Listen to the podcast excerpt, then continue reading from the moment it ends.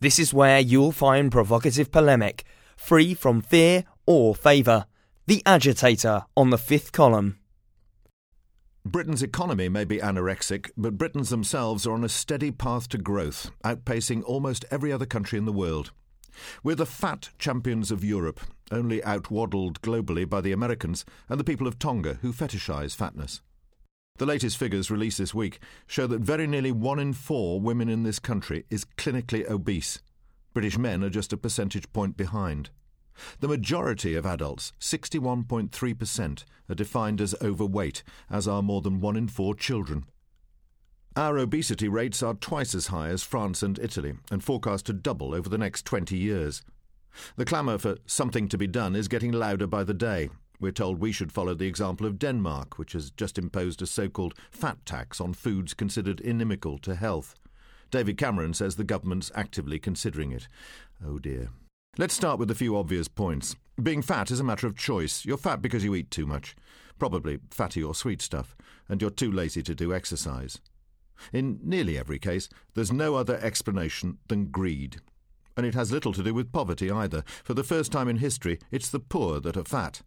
Healthy food is actually cheaper than convenient snacks. It's your fault, and you could put it right. Just stop guzzling. But it's your choice and your business. It's not part of the government's job to tell you what, when and how to eat. This is the latest example of the nanny knows best culture that's colonising our private lives. It's primarily a moral argument about personal liberty, even to do things that might not be good for us. The case that your self-indulgence damages me by making me pay more for the N H S to treat you doesn't bear close examination, and the fat tax is a self-defeating nonsense.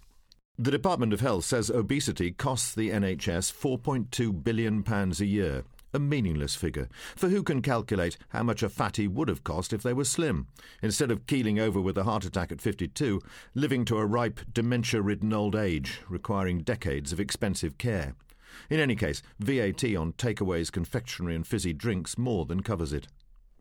The Danes are taxing food rich in unsaturated fat. twenty-five pence or so on a pack of butter, eight pence on a bag of crisps, thirty pence on a pizza.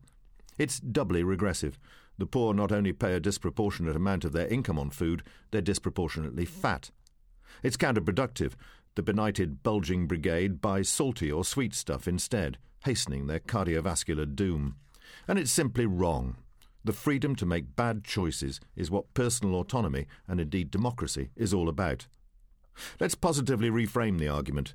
The obese die a decade earlier than the rest of us. See it as a selfless sacrifice in the fight against demographic imbalance, overpopulation and climate change. Give them the facts to make informed decisions, by all means. But then, hands off fatties. To hear more of our podcasts and to have your say, visit our website w w w dot the fifth column dot co dot u k.